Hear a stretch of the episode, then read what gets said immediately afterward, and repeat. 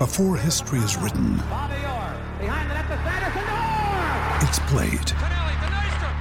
Before it's frozen in time, it's fought one shift at a time. Before it's etched in silver, it's carved in ice. What happens next will last forever. The Stanley Cup Final on ABC and ESPN Plus begins Saturday.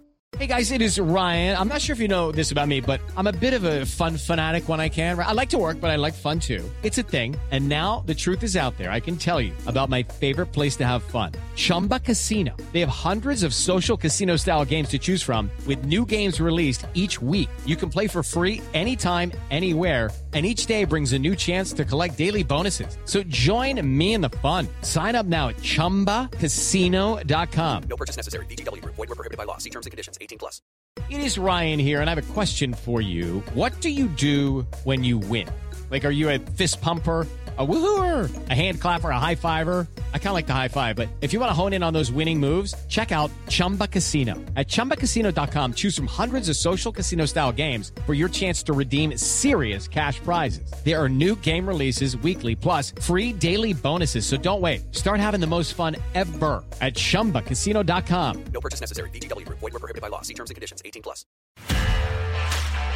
This podcast is part of the Sports Social Podcast Network.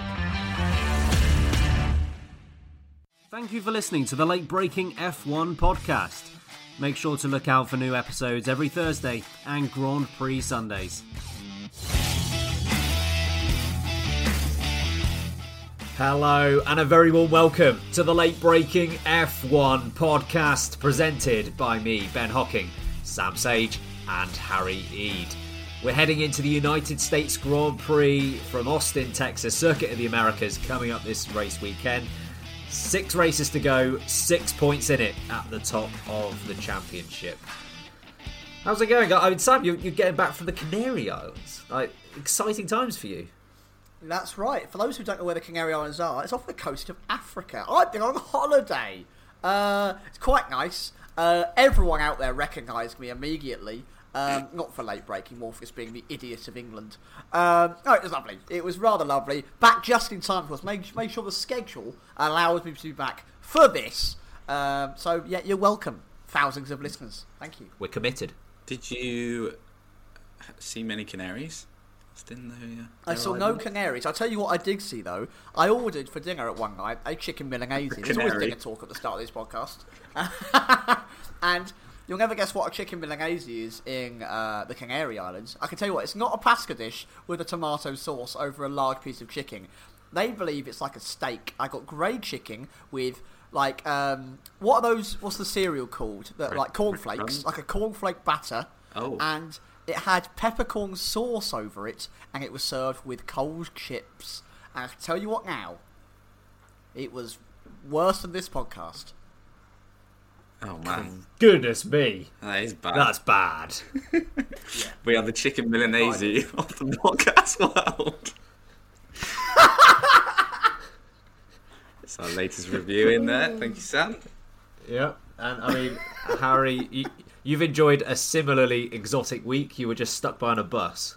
Oh, folks, don't talk about this bus. I'm raging. Look, I, I, people uh, who listen to this podcast or are in the Discord um, know that I have a reputation for being late.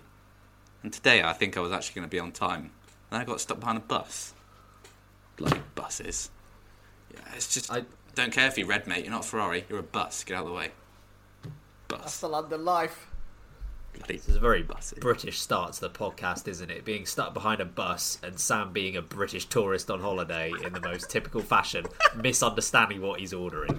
I, I think, we're, and, and like like we say, we, we are committed to you, listeners. We are very committed to you. Sa- Sam's getting back from holiday. Harry's getting back. f- Despite being stuck behind buses, I, I've been here since last week, so I don't really count. But yeah, we're I don't leave. We're very committed to this, uh, and good thing too because we've got a lot to discuss. As I've already mentioned, United States Grand Prix coming up this weekend, so we will of course be getting into the preview of that. We'll also be discussing Valtteri Bottas and what has been owing to his recent form.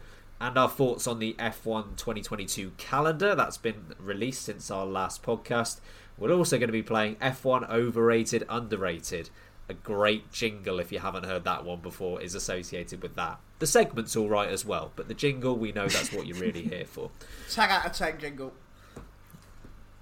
We'll build up to that because we will start with the Austin preview. So, Lewis Hamilton and Max Verstappen still very close in the championship, but both of them have been hit by grid penalties in recent races, meaning we haven't actually really seen them going at it in qualifying with the chance for pole position and then having a chance in the race to be battling as well, really, uh, since Monza, when of course we know how that happens. So, looking at the two, they should be on pretty equal footing, at least from a penalty standpoint. Sam, who do you think might have the advantage? I think people want to see a Red Bull surprise at this track, but I uh, the power that, en- that, Mercedes have found in their engines, it just feels like it's given way. And I feel like this is one of the last power tracks we might see that is a guarantee. Obviously, we don't know what the new tracks are set to deliver. So I think that here, coming to COTA, which is a happy hunting ground in the past for Lewis Hamilton, of course, he's won a title here. Uh, that's how successful he was one of the years further back. I just think this is going to be a Mercedes dominance, and I think, and we'll get on to the uh, the flying thing, the legend that is Valtteri Bottas. He is feeling mighty fine. Um, so I feel like Mercedes, Bottas backing up Hamilton. I think this could end up being a little bit of a maybe a dominant snore fest out of all the races we've had, and you've got to argue this has been an absolute golden season. Every single race seems to deliver something. Even Russia was exhilarating, so that tells you everything you need to know. COTA, I think, actually could turn out to be a little bit of a bore. I think I'm hoping not. I'm hoping now I've said that it's going to jinx it. We're going to see an absolute belter of a race. But I think the Mercedes, I think Hamilton, I think Bottas feeling good. I just think they've got the edge here. I think that Red Bull are going to have to play catch up, and luckily for them, the races coming up after COTA, I think very much suit the Red Bull outfit, the Red Bull makeup. So uh, I think it's going to be a damage limitation weekend for them. Harry, I mean, I'm hoping you say the same thing as Sam, predicting a terrible race, because as we know, it will be a contender for race of the decade if that happens. Thanks. Um, I, I don't. Th- I don't think we we tend to get terrible races there anyway. I don't think it'd be a terrible race, uh, but I agree with what Sam said in terms of uh, this is a, bit of a damage limitation weekend for for Red Bull, um, just based on previous form and also how good Mercedes looked in Turkey. I think they've definitely taken a step up with their car. Um, it's not the same car it was in Bahrain testing, that's for sure. So they obviously found a sweet spot with it now. Um, and yeah, they've had a pretty bar, bar the uh, anomaly that is Kimi Raikkonen in 2018. They've had a very pretty good record around COTA, Lewis Hamilton especially. Although I did I did just remember Bottas won the last race here, weirdly in 2019 I think. Yeah, um, I looked to Ben then because Statman. Uh, so yeah, Statman. yeah, exactly. Um, yeah, Mercedes are, are, pretty uh, pretty good around COTA, so I think Red Bull won't be feeling the most confident going to the weekend. That being said, that isn't to say that Red Bull can't be competitive and challenge. Um, you know, at 2018 as an example, there was some tyre strategy that came into play there, and and Kimi Raikkonen won won his last race. So, you know, it's not all over for Red Bull, but I think on pure pace, Mercedes are going to have the edge this weekend. It's their sort of track. Um, yeah, so Verstappen just needs to stay within touching distance of of uh, Senor Hamilton, I think. Yeah, I think coming into the season, based on what Mercedes have done in previous years, they would have had Red Bull would have had a number of races they were looking at, saying, "Well, given Mercedes' performance there in the past, that might be a difficult one to win." And really, this probably is the last one of those.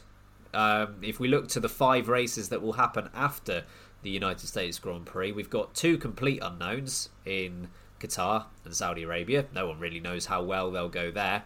Mexico, Red Bull have got to fancy themselves there. They've always been really strong, and perhaps more significantly, Mercedes have pretty much always been weak there as well. Um, you look at Brazil, Max Verstappen was the last driver to win there, and you look at Abu Dhabi, Max Verstappen was the last driver to win there. So this is probably the last circuit that you, as Mercedes, you would say, yeah, that they've probably got this in the bag. Um, but that that's probably quite promising for Red Bull because they know that even if, let's say, Lewis Hamilton wins this Grand Prix and Max Verstappen can get a second place, depending on what happens to the fastest lap point, that would put them pretty much level, if not you know, Hamilton one point ahead.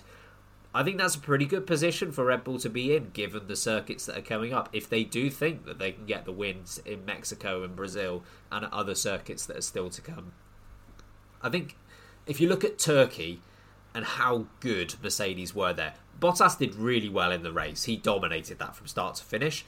And I, my view is, if it was dry, it would have been even more dominant because we know that Bottas he did a very good job, but it's never been his forte, and it is Max Verstappen's forte, who finished second. So if it's dry conditions, based on what we saw in practice, I actually think that gap is extended beyond what it was, which was already a really impressive gap. I think overall, that Mercedes performance at Turkey was the most dominant from any team this year since probably Red Bull Austria when Max Verstappen was utterly dominant there. And you'll you'll remember, and I, I think Sam, you know, you're saying that you think Mercedes will go well here. At this point in the season, Sam, I know we've already covered off the Bottas thing. You were wrong on that, but I remember after the Austrian Grand Prix, you said the championship was over, uh, and that Red Bull would go on to win. So, just basically to let you know that just because we've got one thing out the way of in terms of Valtteri Bottas, we're just we're just moving on to the next thing now to, to wait on that. Um, but I, I, think you are right. I think Mercedes should fancy themselves here. Bottas has got a race win here before. Hamilton has got plenty of race wins here before. Um, so and it's a long old straight down uh, down in sector two. It's a big old straight which should theoretically help out Mercedes based on what we've seen in previous races. Obviously, they've taken a, a, trick out of the Ferrari 2019 playbook as to how their engine has got very good in the last few races. I mean, solar power. I didn't say that. Um, I don't. I, I don't believe that. Don't don't worry. T- tinfoil hats can go away. We're not having them today. Uh, so I, I think Mercedes are probably favourites. I think Lewis Hamilton's probably favourite. And in all honesty, even though the championship is really close, I think Hamilton needs a win here. What about Sergio Perez? Because we saw at the last race in Turkey, he stepped up. He was able to hold off Hamilton that probably helped them a lot in terms of where Hamilton ended up finishing up. I think we all agreed after the race that it was probably his most promising Grand Prix for for a fair while, maybe since Baku. Sam, do you think that Perez can build on that going into this race? I would like to think so. It's taken long enough, if I'm totally honest. I had a lot of high hopes. I know as a trio we had a lot of high hopes of Perez. We're all kind of little Checo fans. We all like to see him do well. Um, and we all agree that him going to that RBC at the start of the season was the right call. And I would argue, apart from the win in Baku, which he was almost gifted, he hasn't really shone up until that Turkish Grand Prix. That was by far, I think, his best performance in a Red Bull car. And it says a lot that, you know, he wasn't anywhere close to the, the front two still. But I would like to think he could build on that. It was very positive. He had a good positive weekend. We've been asking him, you know, can you give us one full weekend of positivity? Practice is all right, qualifying is all right, the race is all right, and he delivered with that. Now there are some similarities between Turkey and COTA. It's got a couple of very long sweeping turns. You could argue that turn 8 at Turkey is very similar to the triple right hander at the end of Sector 3 of COTA. It's got the very, very long straight, which I know is broken up by a chicane in, um, in Turkey, but again in the back straight, again, we've got a huge straight in COTA. Um, and it's got kind of a long sweeping section. And cars like McLaren, for example, have shown that in long turns they struggle with that excessive application of power and downforce together. I think Perez here could have a very good weekend, and I think they need to look out more for Ferrari making advantage, um, taking advances on the top four cars, rather than um, seeing if Perez can maybe penetrate the Hamilton Bottas front two, which a lot of people are expecting. Stay on the coattails of Verstappen, earn the team some good points, damage limitation, he is definitely capable, and I hope that he's buoyed by the positive response that he had last time out in Turkey because it was really, really good, and we know that Checo can deliver. Um, and COTA can be quite harsh on that tyre wear due to the first sector, so maybe he can make some magic work. Do you think, Harry? Yeah, I think he just needs to be a little Mexican nuisance, doesn't he? Um, if Red, Red Bull on that's what they call him. that's what they call him. Um, if Red Bull aren't going to be uh, at the the well, not I don't want to say competitive, but you know, as quick as a Mercedes, they just need him to do his his his normal or, or the thing he's been renowned for in the race, and you know maybe do go for an alternate strategy, go along, just be in the way if if the Mercedes is around him, um, as he as he did in in, in, in Turkey, and, and, he did a fine job of it. He got in the way of, of Hamilton for quite a few laps, and obviously ultimately held him off.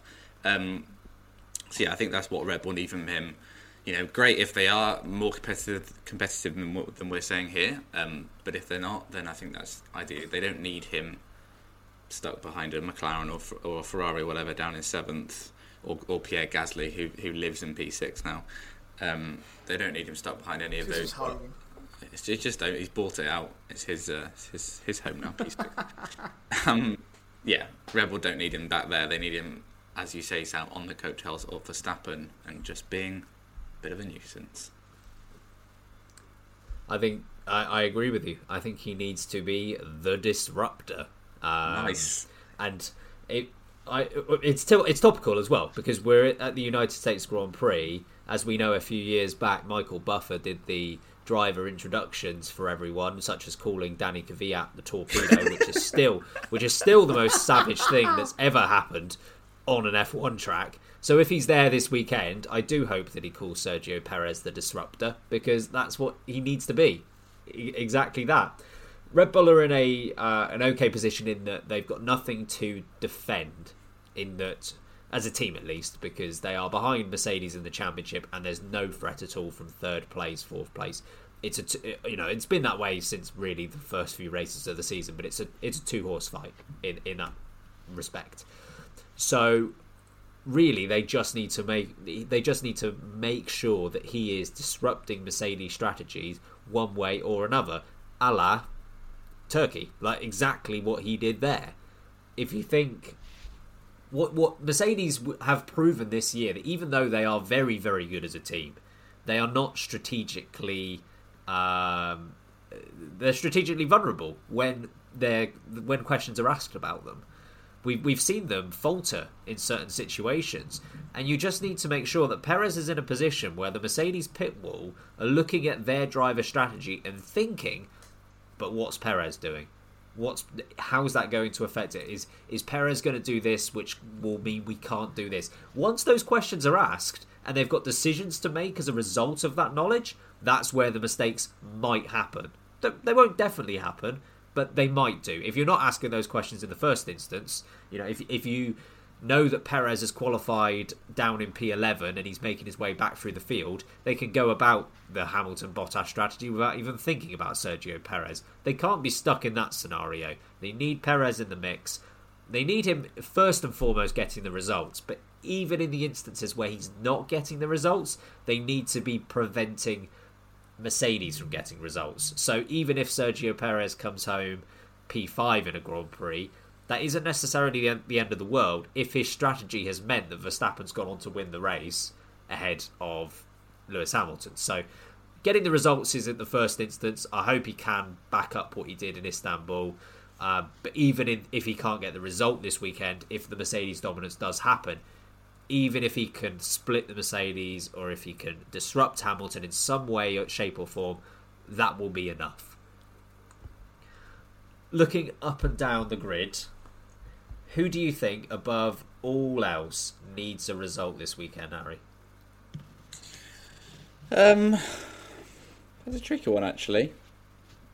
I'm going to go for Yuki Tsunoda. I feel like I've said this one before in a previous race, but um, he uh, he was it was close. Bless him. He was very close in Turkey, and then he, then he had a little little spin, and then it all went a bit bit south. Um, but up until that point, he's having a lovely little weekend. Good quality. Held up Lewis Hamilton for a while. Not easy thing to do. Uh, and then it all went a bit wrong. So uh, he just needs to string together a complete weekend for it not to rain. I think nice and dry would be would be good. I think, uh, and just be you know a bit closer to Mr. P6 Pierre Gasly. Um, yeah, I think it, uh, just for himself, not that he's under pressure for next year. Um, just for his own self confidence coming into the to, towards the end of the season. They'll go for Yuki Tsunoda. Which driver will you pick for this one? Driver who needs the biggest, who needs the result the most, Sam? Um, I wasn't going to say Yuki Tsunoda, but just on little Yuki, I do think we need to start seeing results now from Yuki. I still love him. I still think he deserves that seat next year. I think he was moved up a year early, but he has ha- now had enough races in a Formula One car that you would expect a race without a spin, or a race that is a consistent pace, and he's only a few places behind Gasly, who is having an amazing season. He's, he's starting to really not cut the mustard, and after a full season, when you're not seeing that development, something either needs to change, or we need to see something a little different from him. Maybe Alex Albon just needs to be the driver coach for every driver in the Red Bull program, because clearly it goes all right. Um, driver, I think, needs the biggest result. Esteban Ocon, I think. He's he's been asleep at the wheel almost, you know, metaphorically, of course, not literally. That'd be quite impressive, actually. Um, he managed to do the the coveted no-stop around Istanbul, and I think he picked up one point. Um, which, yeah, you know, not not a bad drive from Esteban to to carry that home. But Fernando Alonso, who's been out of the sport for a good couple of years, who you know is a wily old fox now, and people don't believe he's necessarily got the pace he once had. He is getting trounced every single race weekend. It feels like for the last four or five at least race weekends now. He's, he's been given that long term deal, and Ocon is just you know like I said, falling asleep at the wheel. He's just not there like he was at the first four or five races of the season. I don't know what's happened. I don't know if they've changed the setup of the car. If Alonso has suddenly had a say in how the car is set up for a weekend, and it suddenly suits his driver style, and it doesn't suit Esteban's, but. The guy just isn't pumping in the performances as we saw previously. He's clearly capable. He's clearly a very talented driver, but I think a lot of people are starting to lose a bit of faith in Esteban because he's just not there with his teammate. And I would argue that the Alpine is no faster than the Aston Martin. And Ocon is finishing around where Stroll and Vettel are finishing, you know, a couple of places between them. Alonso is regularly four or five spots ahead of that pack, which one shows how good Alonso's skill is, but two shows that what that Alpine theoretically is capable of. And I don't think that, that Ocon is delivering. So I think that, you know, he needs a couple of good races to get himself back on track, and this should be one of them. I don't disagree with either of your choices, and I actually think they're both struggling from the same thing, which is the early season expectations for them, also the early season results in the year, should not be the expectations, and they have been because we've seen it. So, in terms of Yuki Tsunoda, he must be the only rookie in existence where his best race was his first race in F1. It's absolutely ridiculous how how that's came to be. Like the, the move that he made on Alonso in Bahrain just seems so long ago now. And you always expect with rookies that they'll improve as the season goes on. With Yuki Tsunoda, it was it, it hasn't happened at all. It's not even close. Uh, and with Esteban Ocon, it's a pretty similar story in that he performed pretty well against Fernando Alonso. And we discussed this on a recent podcast. Performed pretty well against Fernando Alonso. Everyone's like, hey, Esteban Ocon, he's pretty good. Two-time world champ is Fernando Alonso. Good, good job, good job, buddy. And then Fernando's like, "Oh, I'll, I'll turn up now," and then the rest has has has followed on from that. So I think they they've suffered from a similar fate. My one is actually going a bit different. I, I'm not going to pick the I'm not going to pick a struggling driver here. My driver who I think needs a good result is Carlos Sainz. Now, Carlos Sainz, you could argue, has had plenty of good results this year, which he definitely has. But there is exactly 0.5 points separating him and Charles Leclerc at the moment, and whoever comes out on top in that is going to dictate a lot for the next few years. If Carlos Sainz can beat Charles Leclerc this season, whether you think it's been slightly luck based or not, that's you know your decision. If he beats Charles Leclerc after one season at Ferrari, suddenly Carlos Sainz, who was being talked as a bit of a stopgap before they think of who the next guy is coming through, he's not that anymore because he's beaten the golden child of Ferrari. He's beaten Charles Leclerc, who's come off the back of two straight wins against Sebastian Vettel. That puts Sainz in high esteem, and that should secure a longer term future with the team. And if anything, and there are rumblings about this, they might well direct the car more towards his driving style. If he can prove that after one year he's beating Charles Leclerc, why can't he do it after two or three? He would definitely ask that question. So I think Carlos Sainz, if he can get a good result here, suddenly Charles Leclerc is running out of time with which to beat Sainz. So I, I, I actually think Carlos Sainz gets a good result here, gets the advantage in that battle between those two drivers. Suddenly, that might well change the narrative for 2022 and beyond that. I think it's time for some bold predictions. Oh yeah. Let's get bold. Thank you, Michael Buffer. And Michael Buffer, you can indeed start us off this week. Sam Sages, you are sometimes known as. What is your bold prediction?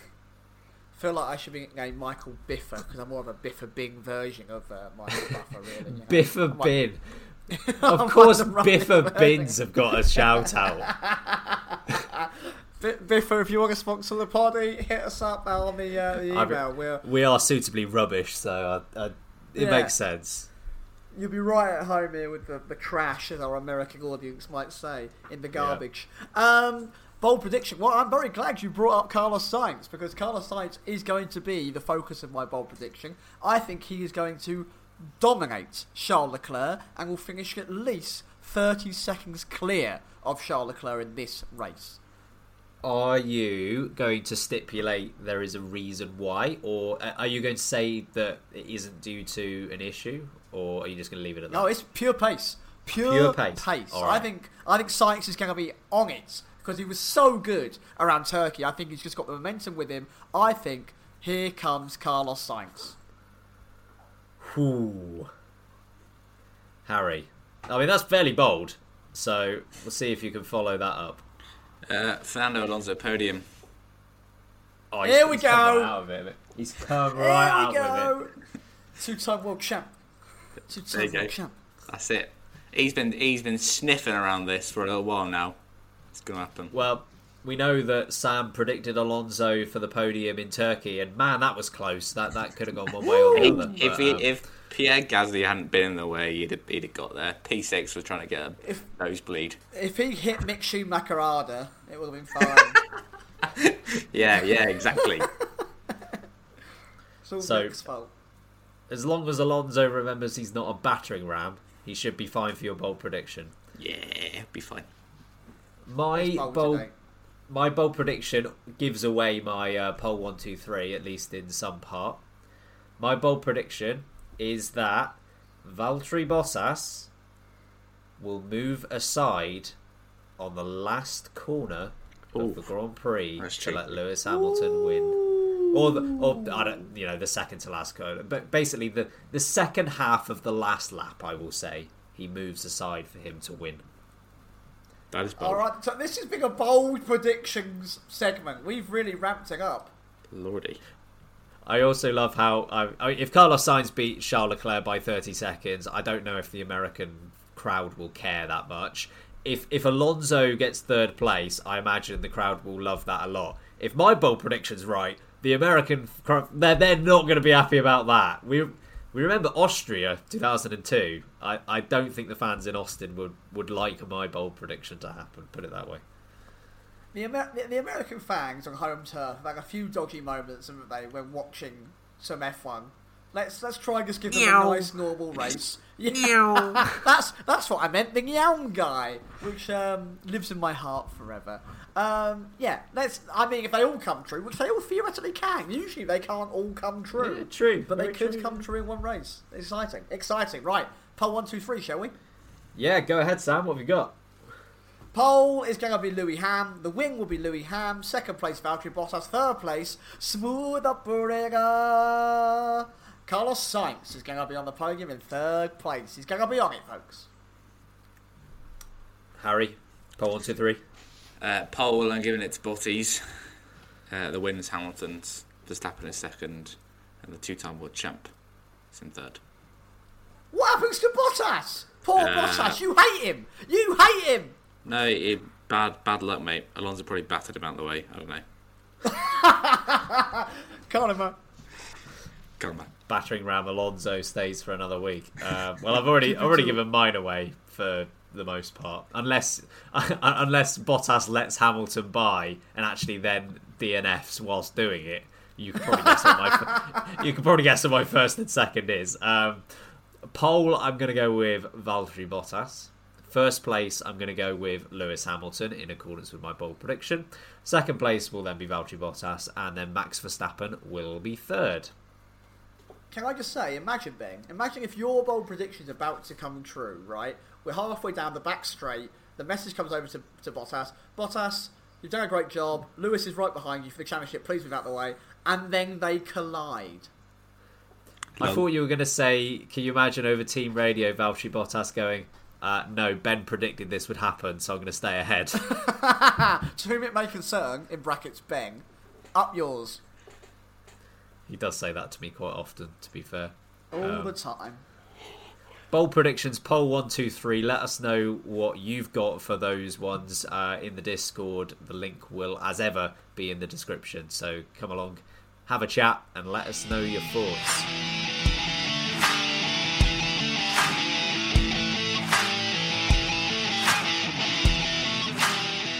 Boys, how do you feel about watching F1 and making money at the same time? I mean, usually I do one of those two. Which one do you do, Ben? It's, it's usually the F1 bit. Oh, right, not making money. No, no, I don't do that very Well- often. Boys, we have a can't miss offer just for you, courtesy of DraftKings Sportsbook. New customers can bet just $1 on this Sunday's United States Grand Prix and win $100 in free bets if any driver finishes a lap. Even Mazepin has a chance of doing that. If Sportsbook isn't available in your state yet, or county, I guess we say in, over in the UK, um, what's, what's, the, what's the other equivalent of a state? I don't know. State, county? But a, Wow. a borough. No, that's A London. place. But yeah, if it's not available in your place yet, you can get into the action with DraftKings free to play pools.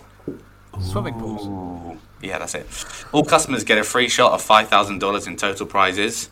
Just answer a handful of questions about what you think will happen during the race and follow along to track your results. DraftKings is safe, secure, and reliable. The three adjectives they described used to describe us, obviously. Uh, best of all, you can deposit and withdraw your cash whenever you want. Download the DraftKings Sportsbook app now using promo code BREAKING. That's all capital letters B R A K I N G. Bet just $1 on this Sunday's race and win $100 in free bets if any driver finishes a lap. That's promo code BREAKING at DraftKings Sportsbook. You must be 21 years or older, New Jersey, Indiana, or Pennsylvania only. New customers only. Minimum $5 deposit for free bet promotion, one per customer. Restrictions apply. See DraftKings.com slash sportsbook for details. If you have a gambling problem, that's call 1-800-GAMBLER.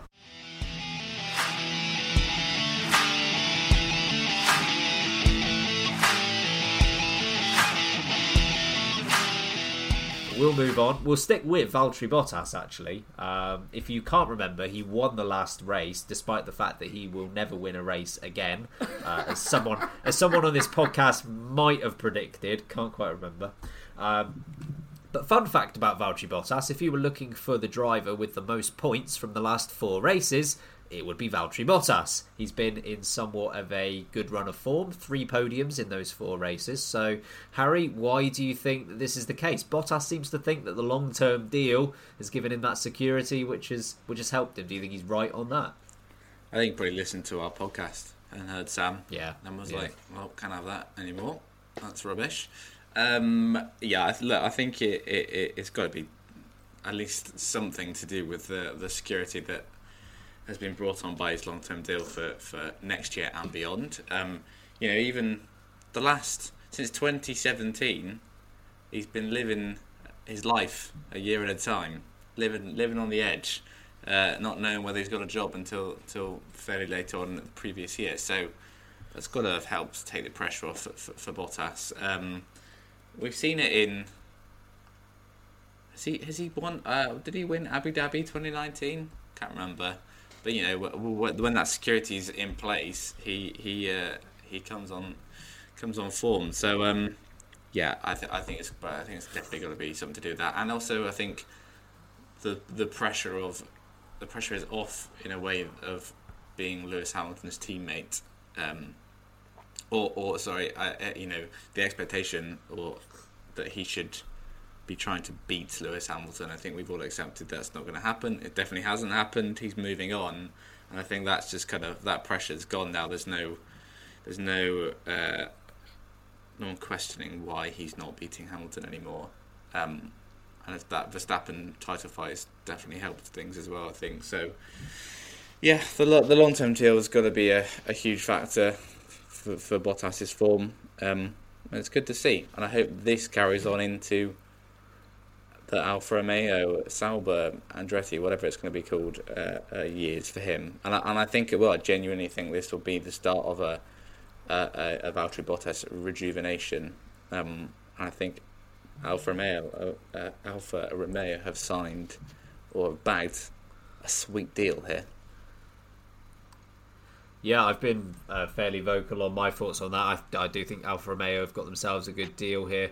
I think the concern from me in terms of giving Bottas or confirming that Bottas won't be there next year so early was that what would that actually mean for uh, his willingness to get out of the way of Lewis Hamilton and such. And I think Mercedes might have been handed a bit of a free pass here in that Bottas was able to win a Grand Prix that he there was never any chance that he would need to concede it to Lewis Hamilton. Hamilton was never in the position where he could take first place away from Valtteri Bottas. So I now think for the rest of the year, if Bottas is in a position to win, he's probably more likely to step aside than if he hadn't won in Istanbul. So I think that helps out. And yeah, I, I do think Bottas is right here in that I'm sure the security is helping him because he has for the last four or five years always been driving with the intention of I need to perform well to get this seat again next year. And there there hasn't been that security there. And some some drivers under that sort of pressure will perform, some won't, and that's okay. And, and Bottas, I think, belongs to the latter category. It seems as if when the pressure is at its most, Bottas can't perform. That that's all right. He's a great driver outside of that, and we've we've seen that in the last few races. Particular, you know, Monza, the result wasn't there, but the performance definitely was, uh, and he was able to convert it in Turkey. Just being able to go out there and drive without a care in the world that's the way for me that Bottas is at its be- at his best. And when he is at his best, there are very few on the grid that can actually compete with him. So uh, good on him for for turning it around the last few races. And hey, I mean, if if things stay as they are. And Max Verstappen wins the Drivers' Championship, but Mercedes win the Constructors' Championship. Bottas can hold his head high and say, I did my job, Lewis. You just had to beat Max, and we'd have, both, we'd have won both championships, buddy. Uh, I'm not quite sure how that argument will go down, but you could argue if you're if you're pitting the number one and two drivers against each other, and it ends like it is right now, you could say, well, Bottas beat Perez. He's done his job there, so uh, and he is right now. So fair play to him. Sam, what's what are your thoughts on this? Oh, Bottas, are you living it up? My man is so chill. I love it. You know the song, the one that goes, "Oh baby, yeah, we living it up." What I know that. That's the. I, do? I wish I didn't know. Oh, you can tell I'm going on holiday, folks. I make some great times. Oh. Uh, I'm like a I'm like a bumblebee in a lovely summer blooming flower. Um, honestly, Bottas is so chill. Why didn't Mercedes give him a three year contract from the start? He could have decimated Lewis Hamilton. He could have turned him into I don't know Porridge. You know, it would have had him as porridge. Valtteri Bottas, when he's relaxed, is clearly sublime. Um, yeah, it's actually a bit of a shame that maybe we didn't get to see Valtteri Bottas in a Mercedes on like a two-year deal. So even the first year, we know full well that he could have been relaxed, he could have been taking it easy, and yet he could have been absolutely, you know, stomping the competition, winning races, having a great time, having por- porridge parties every week. He is when he's calm, when he's relaxed, the guy flies. He's a flying thing. You know, he really does deliver on the game. But as you said, Ben, under pressure, it just feels like he's unable to deliver when needed.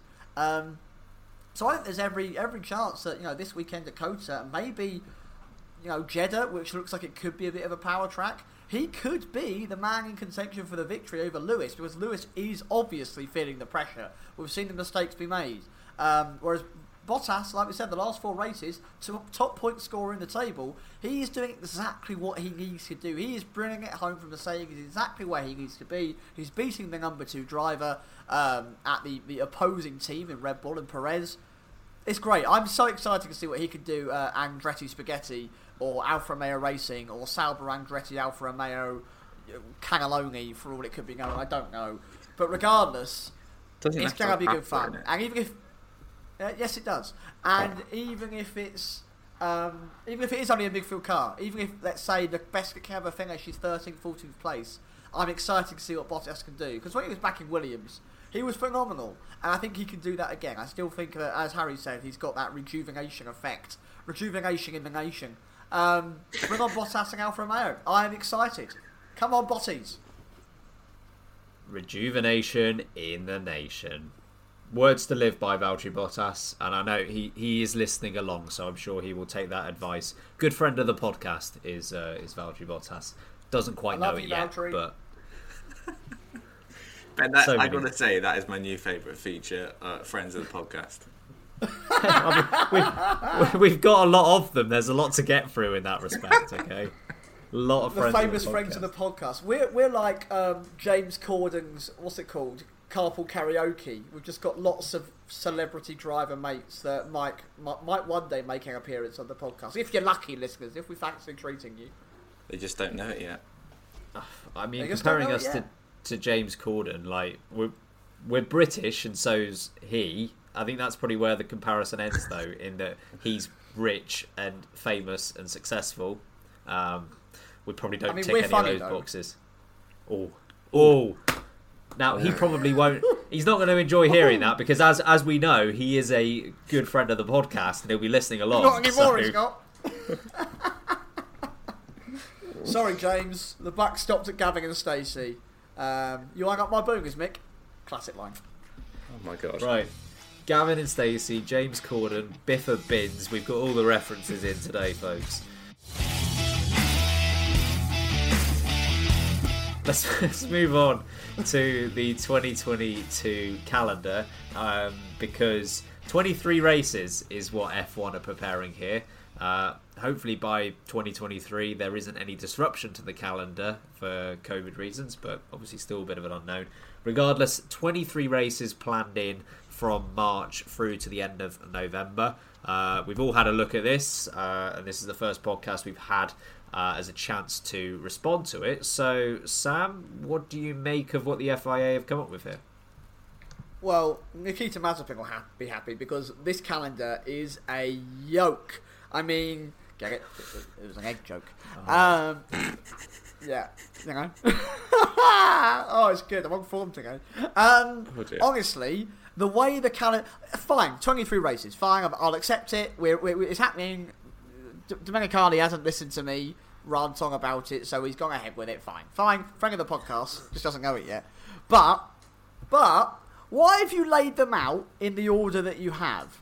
It is like doing a weird dance across the world where you end up going back and forth and across and around and about and doing a, a, backflip over Mars and then doing a pirouette through Pluto. And then you might end up back in Azerbaijan at the end of it.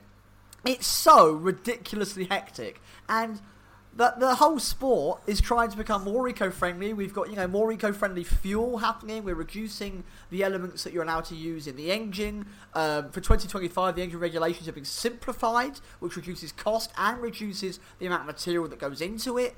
You're making all these changes, and yet you set up a calendar that sees you go back across three different continents about three or four times. It doesn't make any sense. I don't understand why you're doing this to the poor engineers, for the poor blokes and, and women, and who have to sit there setting up the tents and do you know the, the the catering and carry around heavy equipment and drive big lorries. It's a non-stop job, and you have made it incredibly worse by also just deciding that we're just going to punish the planet when we already punish the planet a lot year on year. It's silly. 23 races and you fly across the entire Earth about nine times. It is stupid. It is stupid, and I don't understand it. And for a lot, for some very intelligent people, they make some very bizarre and stupid decisions. If they'd like to give some reasoning as to why we like to fly across all these continents 83 times, the number will go up every time I mention it, then um, let me know, because it doesn't make any sense.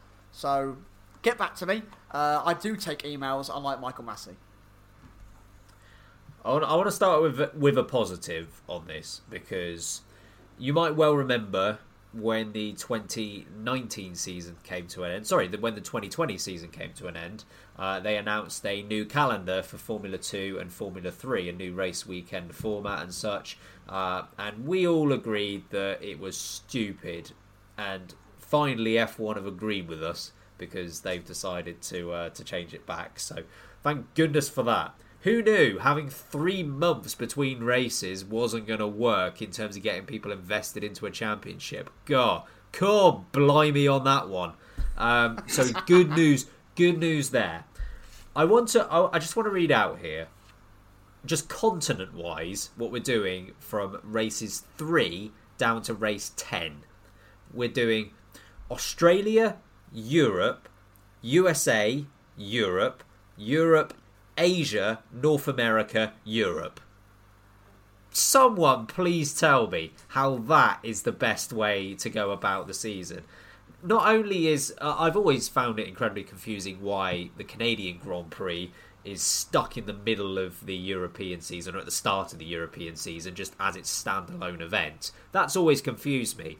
And then it was announced that Miami was going to be around that time. So, okay, well, that makes sense. They'll probably just do a double header with Miami and. Uh, oh, wait. No, they've decided to have Miami uh, as round five, uh, and then they're going to go back to Europe for a couple of races, go off to Asia for a race, and then have that as a double header, that being Baku, with the Canadian Grand Prix.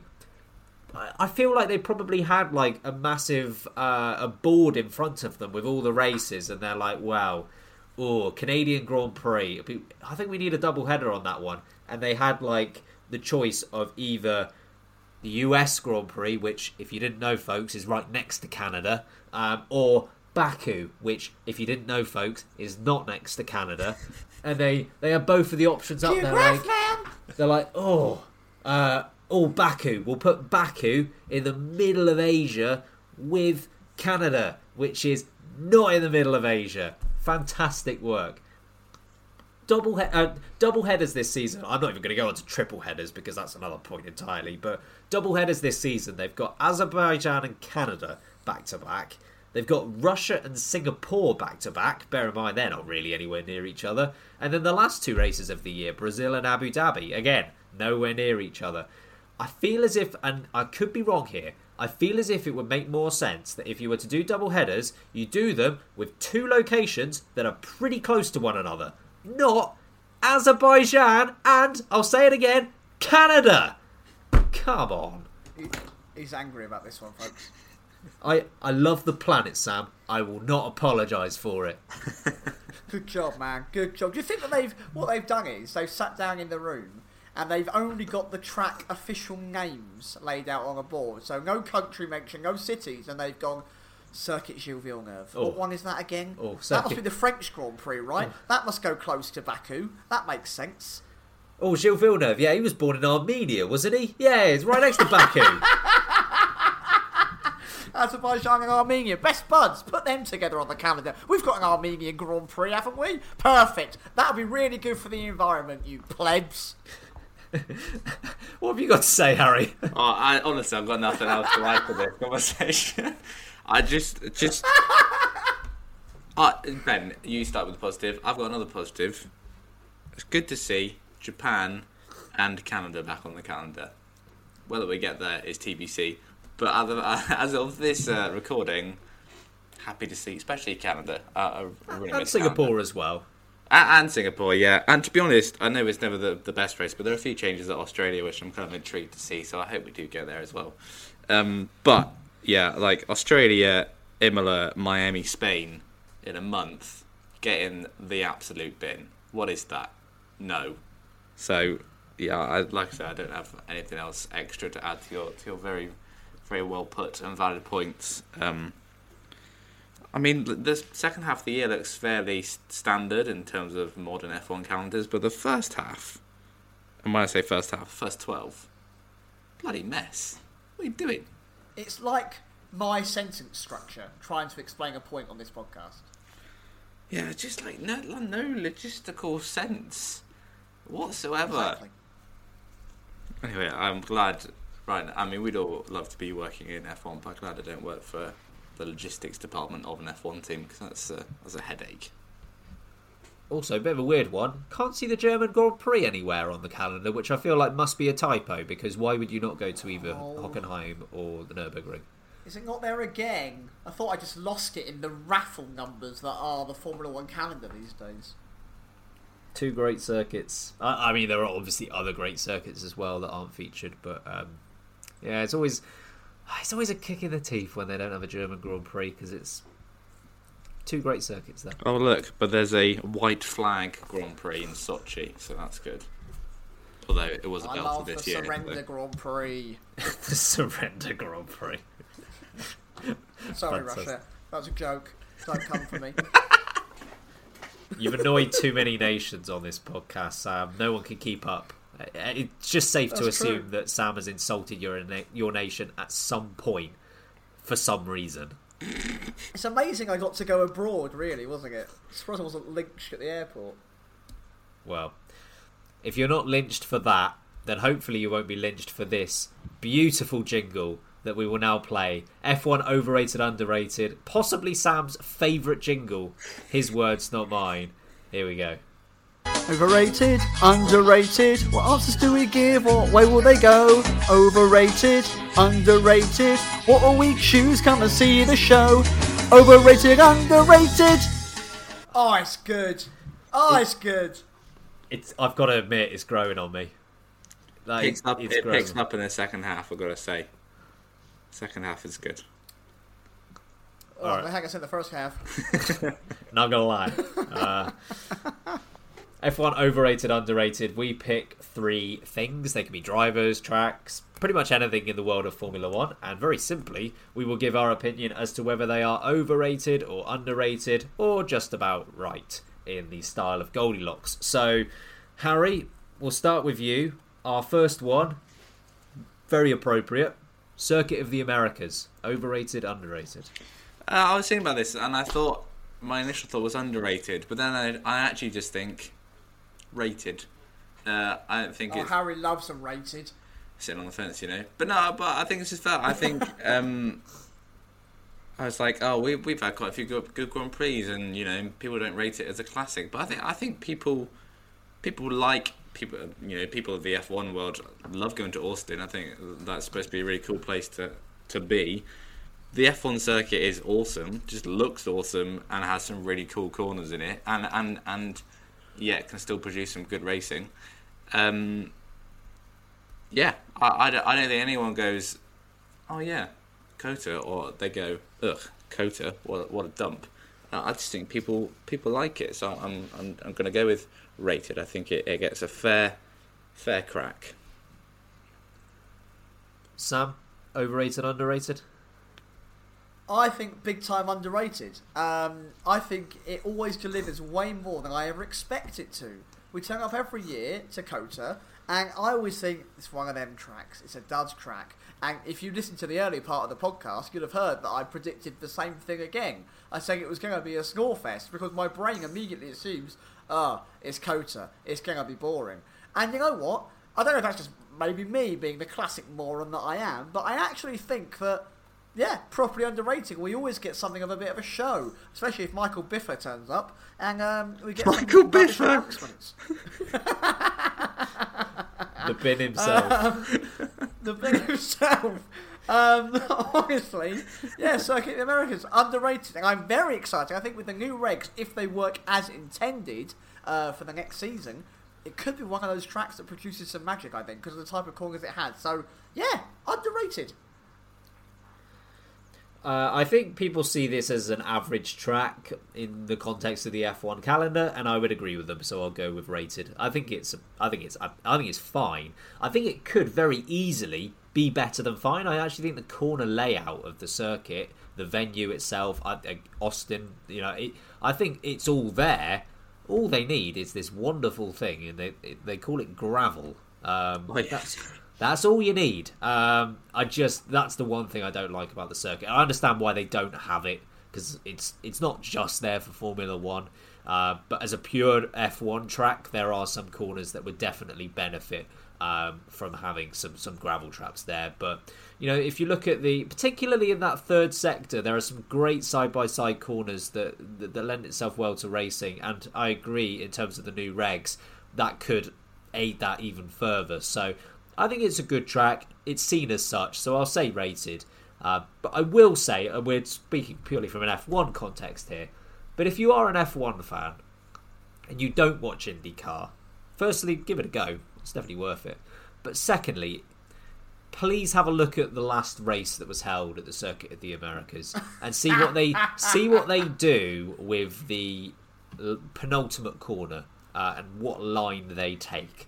I promise you, it will be worth your time if you haven't seen it before. Then you uh, put some grit down on that corner. Oh, what a faultless, faultless impression that was. Sam. Um, this is your, this I'm is your weekly reminder that the majority of our audience is from the US. Yeah, 53% of you are from the US, and if you haven't turned off by now, why? and of course, if you aren't from the US and you haven't turned off, why? um, Baffling. yeah. Anyway, next one on F1 overrated underrated is uh, the torpedo himself, as Michael Biffa would announce him as. Uh, Danny Kvyat. What What do you say to Danny Kvyat, Sam? I think Daniel Kvyat, and I'm going to join you boys with your previous um, analysis of Circuit of Americas. I think he's rated. You know why? He's good at so many roles, but he doesn't excel in any of them. Um, he he was a good racing driver. He has a he has a, you know a few good days and a few good races. I've I've never been shocked when he's had a good performance, but he's also never really delivered something spectacular. Um, but then when he was the, the, the Alpha Tauri janitor, you know, the floors were always nicely cleaned but never sparkling. When he was the accounts manager, they never had any issues, but they also never excelled in profits. So, Daniel Kvyat, wherever you stick him, it'll be good. It'll never be great. I'm going to go with underrated ever so slightly on this one. We have to bear in mind here that Danny Kvyat, over the course of a full season, beat Daniel Ricciardo. Daniel Ricciardo beat Sebastian Vettel over the full course of a season, and Sebastian Vettel won four world titles. Therefore, using this logic, Danny Kvyat is better than a four-time world champion. So I'd say he's underrated. Five-time world champ. Most people don't see Danny Kvyat as a five-time world champion, so he's got to be underrated. Um, in all seriousness, he did actually beat Daniel Ricciardo across a full year, which takes some doing. He lost his confidence completely when he was dropped. Um, when he was dropped from the Red Bull program, but he recovered somewhat in the end. Uh, he stacked up pretty well against Alex Albon. I think he takes a lot of stick. I mainly from us, but he takes a lot of stick, um, and probably Yeah, doesn't. yeah. He probably doesn't deserve a lot of it. He, he is a good, solid driver. Uh, so I'll say underrated. What about you, Harry? He's also just a really nice guy, isn't he? Like, He is, he- just a nice person. Yeah. He's just a really nice person. Yeah. I Yeah, believe he likes reading like um, classic novels as well. I seem to remember Like reading that somewhere. Yeah, yeah, yeah, that sort of stuff. Um, anyway, uh, I- yeah, I agree with you, Ben. I, I'm purely. I mean, I love your logic about he beat Daniel Ricciardo, who beat Sebastian Vettel. I guess you keep going with that and go, who beat Lewis Hamilton? So Danny Kvyat's an eight-time world champion. I don't know, like how far do you take Fair. this? Um, yeah, I, I underrated for for for the reasons that you suggested, and yeah, just because he, I don't think there are many drivers that manage to fight their way back into a seat, especially fight their way back into the Red Bull program, which you know, as Alex Albon has proved, is pretty pretty difficult to do. We you know, he's not fought his way back in; he's fought his way into a different team with their help, admittedly. But um, yeah, I think that's quite a difficult thing for a driver to do, and shows actually what a quick peddler he was. He just had a tendency sometimes of, of torpedoing people, which is unfortunate. Um, because on his day, I think he was really good. Uh, and like I say, he beat Ricciardo in 2015. Had some good races that year, couple of couple of podiums potentially, um, or maybe one podium and then another- podium the uh, week uh, year after. But um, yeah, underrated for me. All right, and the last one for overrated, underrated is the new 18 inch tyres that are being brought in by Pirelli. Uh, what do you think about them, Sam? Uh, I think they are over. Oh no, I don't think they're overrated. I think they're underrated. I've just changed my mind entirely. Uh, by changing my mind entirely, I just said the wrong word. Um, I love that they are these big fat chunks of rubber on the back of these cars. I think they look sexy. I think the cars look good. I love it when you do the slow mo shots of the F1 cars and you see the tyre oscillate. Good word, that folks. Oscillate. Word of the day. Um, and if imagine now watching a big 18 incher oscillate. Don't take this out of context, please. We're talking about Jeez. Pirelli tyres, thank you. Jeez. Um, you know, theoretically, it should provide for some good action. Big traction out of tight corners. It should, you know, create some good racing. Might get some good wheel banging going on, which is always fun to watch. I've got no issue with it. I've got no issue with it. I'm sure that both Ben and Harry going come up with some interesting science behind the reason as to why they're rubbish. But for me, yeah, slap them bad boys on. You know when you you see like a chef put like a big bit of like pork down on the table. They slap it a bit first for no reason. They just seem to slap it a bit on the table. That's what I want to see. Like Lewis Hamilton walk up to his 18-inch tire on the back of the Mercedes, give it a big slap before the race starts, and then off you go. That's what I want to see. So that's why they're underrated. Do you, Sure. do you agree with Sam's decision, if not his reasoning of getting there? I um, yeah, uh, no, baffled by the reasoning. But um, Sir Lewis Hamilton, the Salt Bae of the F1 world, just slapping his tyres around. Um, that's why maybe I was so good. Fair, He's he so could sprinkle those qualifying tyres, couldn't he? He's got There's plenty so of them. many qualifying tyres. Oh yeah, I wonder if the qualifying tyres will be like mini version. They won't look the same. Like They'll Mar- be like Mario Kart tyres. Yeah, mini 18 inch, which obviously doesn't work, but you know what I mean. Uh, anyway, yes, underrated because um, I think they look pretty good. The only thing I would say is I don't, I don't want the discs. I don't want the disc back. I, I didn't. 2009 wasn't. I didn't like that, so I don't want your. I want the discs. I No, want the don't- discs. Don't like discs. I think they look because I think they look great from the testing pictures, and these are for cars on cars that aren't meant to have these tires. Really, the, the you know m- mule cars. Um, that I still think they look really good. So I, I wish they didn't put the discs on. But overall, I think the car next year, or the you know the prototype they've shown looks really cool. These tire, these these tires um, or wheels. So, but yeah, un- underrated because I, I, I, this is a tricky one because we, we don't know how they're going to be on the track. But from what I've seen so far, Aren't they meant to light up though? I don't know if I want that. I Don't know if I need that in my F1 wheel. You know, I get it. I'm, I'm up for giving it a go. I like Christmas, so that has lots of likes. Why not have it? So- Harry, you year? hate Christmas. Yeah, Harry hates Fine. Christmas. Um, so yeah, 23 times a year, Christmas lights on the side of my car. I want them to put random things on it. Put my face on one. Put our faces on each. Right, and tire. that there, folks, is a complete reason why we shouldn't have LEDs on the side of tyres. also, who Sound would be spinning around. who would be on the fourth tyre? There's Our only three of us. or friend of the podcasts, special guest time. We've we've got so many. Sam, Dave. who do we Surely it's pick? Dave. Gotta be Oh, Dave. Dave. Dave Benson Phillips. He would he would get Just the his nod. face going DVP. around on the an F1 car. No, no, Dave, you're not Yeah. getting paid for it. Right, such a, such a money, money fiend, isn't he, Dave? You always look He always lo- looking for loves that his next 50p. paycheck. Or. Ainsley Harriott, one of the two. ah, doesn't matter. Um, I'm I'm gonna go underrated on these tires because they're chunky and they look good. Um, I know you were expecting something incredibly scientific, Wow. Sam. I understand why. I was. but I just like that they're they're, they're big and chunky. They look good. We love Chunky, Mr. Chunky. Um, I actually agree with Harry on the discs uh, side of things, and as long as no team decides to put in any idiotic gold rims, I'm fine. But um, Come on, Ferrari, you can do it. hey, I mean, Ferrari are notorious for just being wrong about everything, so I'm sure they'd be the first to put gold rims on their car. But yeah, I, I, I like them. They, yeah, these tires look good, and I'm interested to see what they look like on the uh, on the new cars as well. Because, like you say, we've only got that reference point of uh, of uh, the testing cars at the moment. Ben, can I ask Yeah. you a question? Oh, go on then. If you were presented with an 18-inch Pirelli, would you would you give it a good slap? I would slap it around like it was nothing. Great, perfect. That's all I need. That's a perfect place to end this week's podcast. Play the It- jingle. It really is. Overrated, underrated. What answers do we give? What way will they go? Overrated, underrated. What a week shoes come and see the show. Overrated, underrated. Oh God.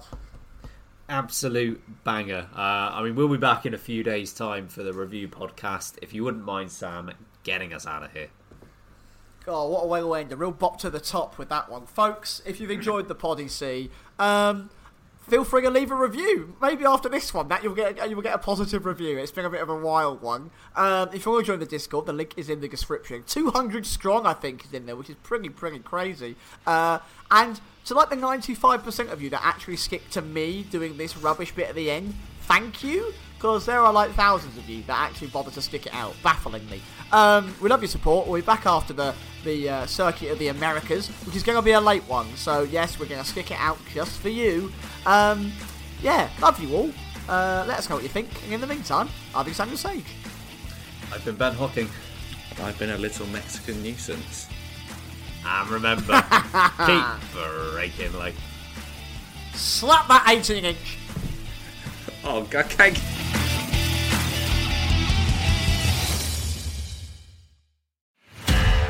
Find more great shows or join the team at sport-social.co.uk. Sports Social Podcast Network. Hey guys, it is Ryan. I'm not sure if you know this about me, but I'm a bit of a fun fanatic when I can. I like to work, but I like fun too. It's a thing. And now the truth is out there. I can tell you about my favorite place to have fun Chumba Casino. They have hundreds of social casino style games to choose from, with new games released each week. You can play for free anytime, anywhere. And each day brings a new chance to collect daily bonuses. So join me in the fun. Sign up now at chumbacasino.com. No purchase necessary. Group. Void were prohibited by law. See terms and conditions. 18 plus.